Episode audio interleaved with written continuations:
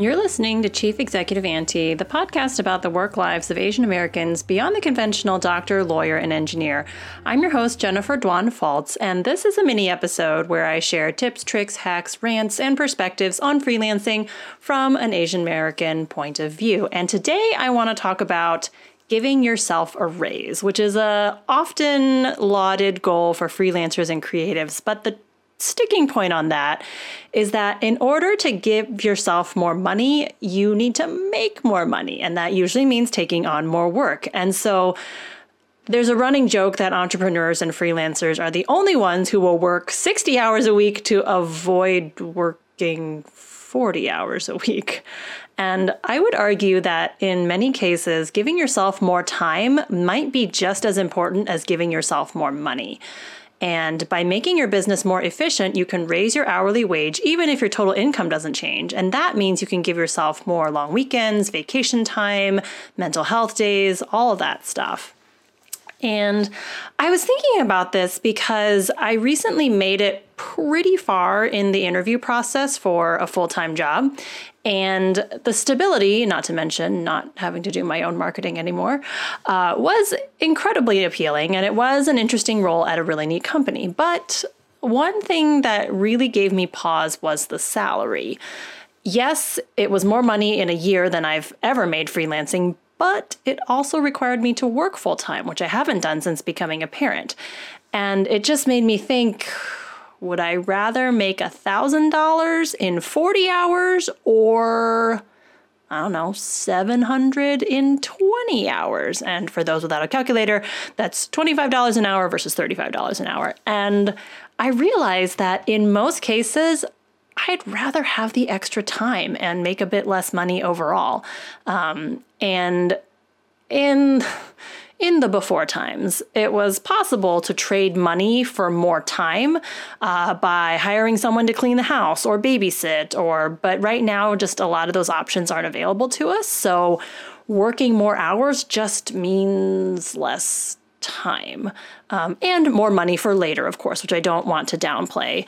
Um, but for me, no one can take my place as a parent or partner. Like, I can't, like, money can't buy that. And so for me, time is pretty much always more valuable than money. Um, there's probably exceptions to that when we get to certain large amounts of money and you can buy lots and lots of time. But again, that's not, those are not really options for us. And just that's not really what we value as much. Now, if you need or want the money and have the time to work more, that's totally fine too. I just I just want to encourage you to think about the value of your time not working as well as the money that you bring in. You know, in other words, like how much vacation time, long weekends, mental health days do you want to be able to give yourself? Most business owners that I've met didn't start their business in order to make loads and loads of money, although that isn't to say we shouldn't generate plenty of profit. The majority of entrepreneurs that I know do what they do in order to A, spend their work time doing something they enjoy, and B, have flexibility and time off for caregiving, hobbies, self care, travel, what have you. And so the amount of time it takes to make the money matters just as much, if not more than, the amount of money itself. And I think that gets lost sometimes. I can run a marathon over the course of four days, but no one's going to give me a medal for that, right? I mean, pacing matters. Um, as of September 1st, 2020, my year to date income surpassed what I made in all of 2019, and so I decided to take November largely off from client work. And I really, really, really needed the break. And I'm not sure any amount of money would have made it worth pushing through this month. I mean, I'm sure there's some amount of money, but I don't think it's likely to likely to come my way. And I, you know, and I realized over the past couple, well, this whole year really, I think that efficiency is one of my I don't know, just things that I value. I I don't like wasting time. I don't like wasting resources. I don't like wasting money. Um, and so I'm always looking for ways to raise my bottom line hourly rate, which is computed by dollars over time spent working. And if you remember fractions, I can increase the overall rate either by increasing the income while working the same amount of time or reducing the amount of time worked while keeping my income the same or more. And upping your upping your overall rate is often harder than just increasing your revenue because you have to do more and accomplish more in the same amount of time. But here are a couple strategies I found helpful when working to become more efficient in your business. And the number one thing, which I just recommend for everybody in general, is tracking your time. And at this point, every freelancer that I meet, I will if you ever talk to me, I will talk to you about tracking your time. Um, knowing where your time goes will help you do a lot of things. It'll help you set your prices appropriately. You will be able to identify and hopefully fix holes in your productivity. It might even reduce procrastination. I'm generally fairly focused and motivated, but knowing that I have a clock running on a task can prevent me from scrolling off. It's not perfect, but it helps. And I don't charge hourly anymore, and I generally don't recommend, except in a few very specific situations, charging hourly. But time tracking also helps me know how much time I spend on billable client work versus non billable admin, bookkeeping, marketing, networking, all that other stuff. And the higher the ratio of billable to non billable time, the higher your hourly sort of bottom line rate is going to be. Uh, number two, um, structure your workday or week or season, as, as the case may be. And this is going to look different for everyone, but having some sort of predictable structure to your workday uh, or week or season or year um, can really help you stay on track. It um, when you batch similar tasks together, there's less energy and attention lost when switching from one thing or one area to another, to another, to another. Um, and this is something that I've been working on pretty much my whole freelance career for the last almost four years. Um, I have done my best now to schedule all my calls, um, my in person appointments, you know, doctor appointments, whatever, um, on Wednesdays. And when that's not possible, I, at the very least, keep my Tuesdays and Thursdays as just total heads down work days. Again, there's always exceptions, but I really do my best to keep those days, you know, just for me to do my work. Um, and they can certainly make for really long Wednesdays. Um, I think the most calls I've had in a day is four, and my workday is about six hours. So that's a lot of talking. but the uninterrupted time I get on the Tuesdays and Thursdays as a result of that is absolutely worth it for me. So take a look at the recurring patterns in your work life. You know, maybe you have a client that you meet with every two weeks. Can you schedule that on the same day? Can you get those on the calendar ahead of time and just have it be set? Um, maybe you have seasonal ebbs and flows in your workload. Um, plan ahead for those and don't schedule a bunch of other stuff during your busy season. Um, if at all possible, so that you have a little bit more of that balance. Um, because the another, you know, so another thing that reduces your efficiency is being tired.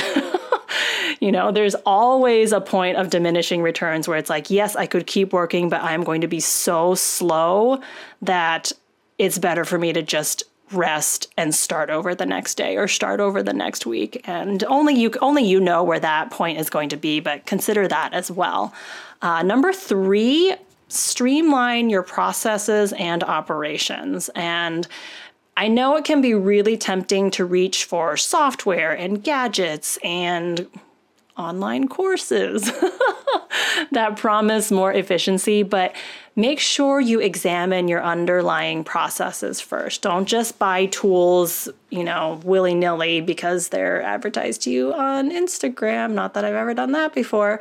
Um, and sometimes this is tricky because you may not even know what improvements are possible until you get a tool that makes the improvements possible. But try to figure out exactly where you're getting tripped up in the process. So don't just say, oh, I hate bookkeeping. Let me hire an accountant. I mean, yes, this is generally a good move, but If your issue is recording expenses, you know, that accountant can't follow you around 24 7 tracking what you spend. Um, a system for filing email receipts automatically into a folder might do more to solve the actual issue. Um, and and this takes time to figure out kind of how you work and what tools um, match up best with that. Some of my favorite operations tools include Calendly for appointment scheduling, um, Timeular for time tracking. If you're watching the video version of this, it's this it's this stupid little gadget um, that I can turn. And actually, that reminds me that I need to set this to podcast. Um, and I like I like the gadget. The app is not my favorite time tracker of all time, um, so I kind of have to work around that. And and I mean, yeah, that's the frustrating part is finding the right tools that are gonna work for you.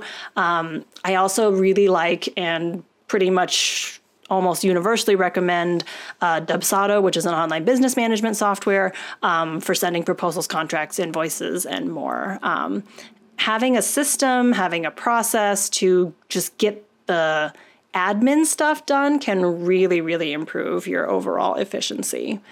Uh, number four, specialize in order to standardize. And I've always been kind of a gen of all trades. Um, I've done everything in my business from designing logos to building websites to blog, writing blog posts to copywriting to content marketing, all these things. And I did most of these things like well enough but it was actually fairly quite inefficient to have so many service options because every time a lead came in and asked for a new service type, sure, yeah, I could figure out how to do the work, but I also had to figure out a new process for this type of work pricing, documentation. I got to set up a new type of proposal.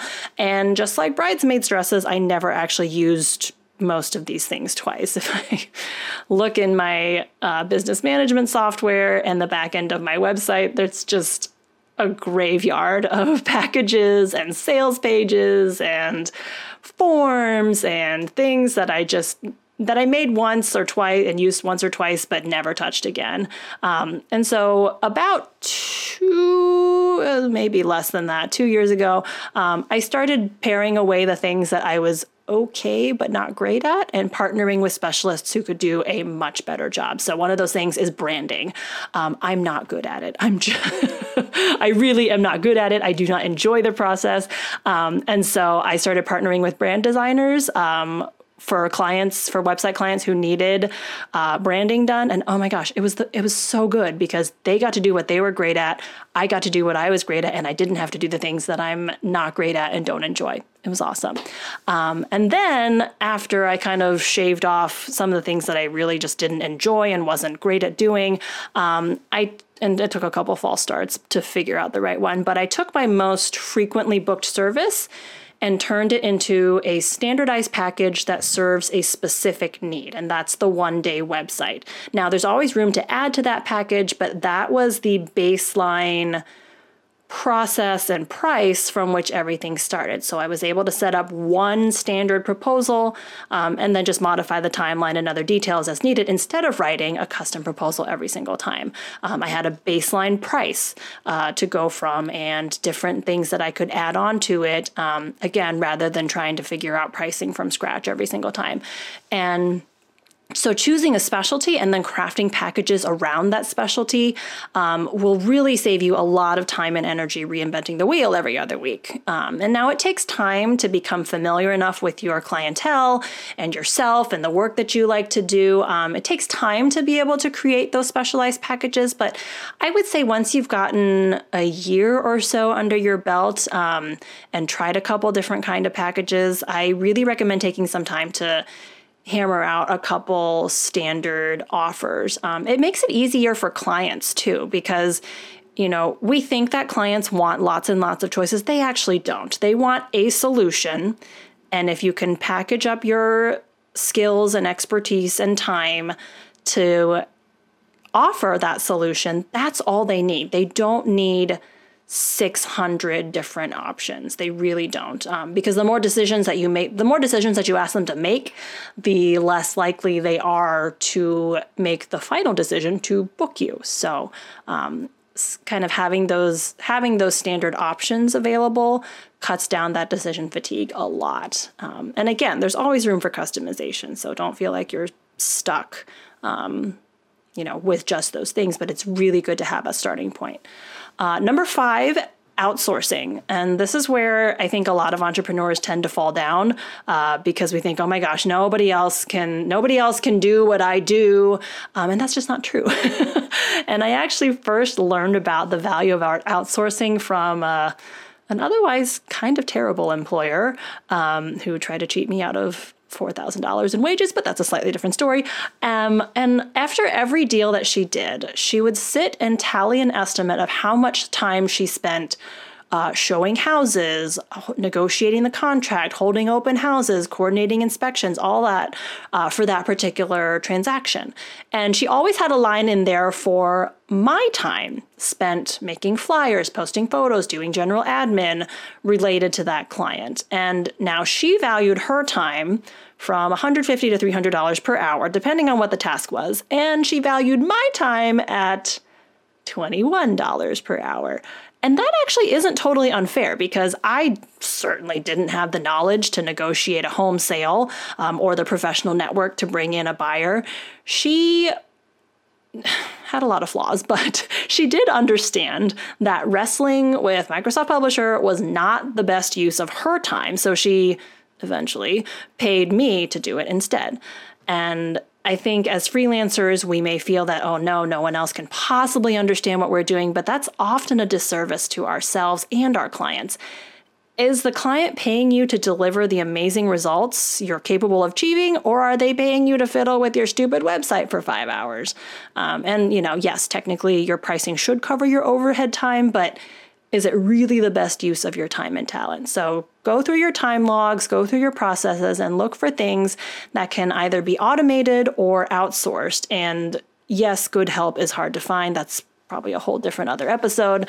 Um, but you know, think, and it, it, doesn't always have to be VAs, VA like virtual assistant type stuff. Um, I uh, I outsourced proofreading a transcript um, that I was going to put into a deliverable for a client best $35 I ever spent. Um, and it's I think it's hard to find a VA who can do all a lot of different things. Um, I like I would I would love to outsource video production probably. That's probably going to be the next thing that I do. Um, I've outsourced sort of the audio editing for my podcast and um, and like I said, it can be tough to find somebody who can do all of those things. And so you might be better off finding someone, again, specialists who, you know, one person who does all my proofreading, one person who does my video editing, one person who does my social media, that sort of thing.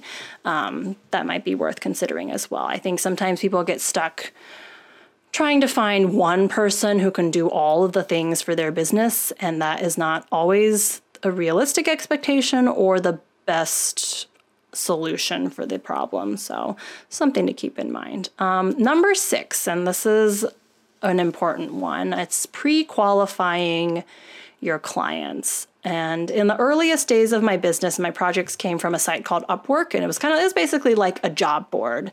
Um, and it was it was outbound for me, so I would go and bid on different projects. And I was pretty picky about what I sent bids in for, so my acceptance rate was actually relatively high, uh, probably above 50%. Um, and sites like Upwork get a really bad rap because, you know, you you kind of shotgun and apply to a bunch of different projects and you never hear back from them. And so being picky actually was kind of a benefit for me. Um, so if you're if you are doing sort of outbound prospecting um, and sending cold bids on sites like Upwork, make sure that the budget, the client type, the project type, and timeline really match your needs and your skills um, so that you're not chasing dozens and dozens of shitty projects all the time. Um, and after about six months, six, nine months in business, um, my sort of project workflow or not you know my lead workflow kind of turned around um, and so that the vast majority of my projects came from inbound leads. And so these are people uh, usually referrals um, or people that i meet in various professional groups who come to me instead of me having to go to them and i'm super grateful for that. But for the first again probably two years or so um, and as an aside, it is totally normal to kind of flail around for the first two years. And so, if, and that sort of laboratory phase is really important. Um, and I don't think you can skip it. So, you know, yes, there are ways to kind of learn the lessons more quickly, um, but you got to give yourself time to just muck around in it too. But anyway, so for the first two years or so of my business, I did get frustrated because I was burning a lot of time on calls and meetings and putting together proposals for clients, only to discover that I was either way out of their budget or they were just window shopping and not really committed to the project. I would spend eight hours writing a proposal. Um, track your time on proposals because those are major time sinks, or they can be. You know, I'd spend eight hours on a proposal, send it, and then just like nothing. Um, and so I learned to ask questions about budget and timeline and what do they already have in place um, in that preliminary email exchange. And eventually I moved it onto my intake form, um, which is just a fancy word for saying the con, well, there, there are two different types. There is the sort of contact me general inquiry form that you can put on your website. Um, and then I have an intake form that's a little bit, that's not open on my website. Um, and I just send that to people when they come to me. But anyway, um, the contact me form on your website is a really, really good place to ask a few basic qualifying questions. I think most people just do like name, email, message, but that's a wasted opportunity to get a lot of important information. So, if you're an events based business, you know, on that contact form, ask them what date they have in mind. Uh, even if they haven't decided for sure, it will get them to start thinking about it before you actually take the time to get on a call with them. Um, and it shows that you mean business. It shows that you're not available every single day. Um, and that if they want to work with you, they need to get their ducks in a row and be ready to work together. Um, if you're a coach or a consultant, ask them what they most want to improve and how and by when, and this will help you determine whether you can actually help them. You can even set up um, sort of like a pay to play mechanism where any and every potential client must pay you to complete an audit or some other kind of discovery process. And this will instantly weed out the looky loos who are just browsing and don't know what they want, or, you know, the brain pickers, right? And you'll actually get paid to scope the project. And I'll probably talk more about this in another episode. But bottom line is you cannot and should not try to serve every client who comes your way. Make sure that a lead is qualified before you invest time, you know, getting on a call with them or putting a proposal together, which I don't think you should do unless you have a call with them, but that's again another episode. Um, and number seven, raise your value. And I saved this one for last, even though raising prices is often the first thing people think about when they want when they decide they want to earn more money. Um, and I save this for last because a cli- because a client will not care that you need to make more money. They're ma- they're not they're not there to give you money. They're there to get their needs met. And so you always need to frame your pricing in terms of the value you deliver to them. You can't say to them, "Hey, I want to make more money, so this project is going to be more expensive." That's not going to work. and you don't have to explain your pricing per se. You don't have to tell them, I see this with photographers a lot, you know, it takes me four hours, you know, four hours to edit your 30 minute mini session. Like they don't care. And they're also going to say, that's your problem, not their problem. Why should they pay you for that? Um, you know, you, so you don't have to, you don't have to explain your pricing, but you do, you do need to have a reason for your pricing. Um, and again, you always want to frame your prices in terms of the value that you're delivering. So maybe, and you don't, again, you don't have to explain this necessarily, but maybe raising your rates means you can hire a VA to tackle some of the admin work so that you can spend more time on client service. Or, you know, if you if you book a $15,000 project, that means you can dedicate an entire month to that one client instead of dividing your attention among, you know, three $5,000 projects. And there's, and yes, it's the same amount of money, but there's just always there's just always that like sideways energy that gets burned when you're switching from one one client, one project, one task, whatever to another. And so the, you know if you can if you can focus on one client you know and if it were me i would honestly be like okay if you give me $12,000 i will give you this entire month because that's that's three projects that i don't have to go get. I can just get one client and stay with them for the whole month and that's makes me a lot more efficient efficient enough that i can even take some money off of the project fee. Um, and the thing is, when you reach a certain level of skill and you serve a certain type of client that values um, that they themselves are at a certain level of skill in their field, I think oftentimes the differentiating factor is no longer how good you are at the work, but how seamless your process is, how well you can guide them through it, how completely you can take this task off their plate and make sure it's done right and on time and in the way that they want. And so, you know, as much as I yak about creatives pricing themselves professionally and profitably, you still have to earn those rates, right? You can't start a business tomorrow and demand the same price that someone who's been doing it for 10 years has and you know and experience is not the you know years of experience is by far not the only you know factor in pricing so i don't want you to think that but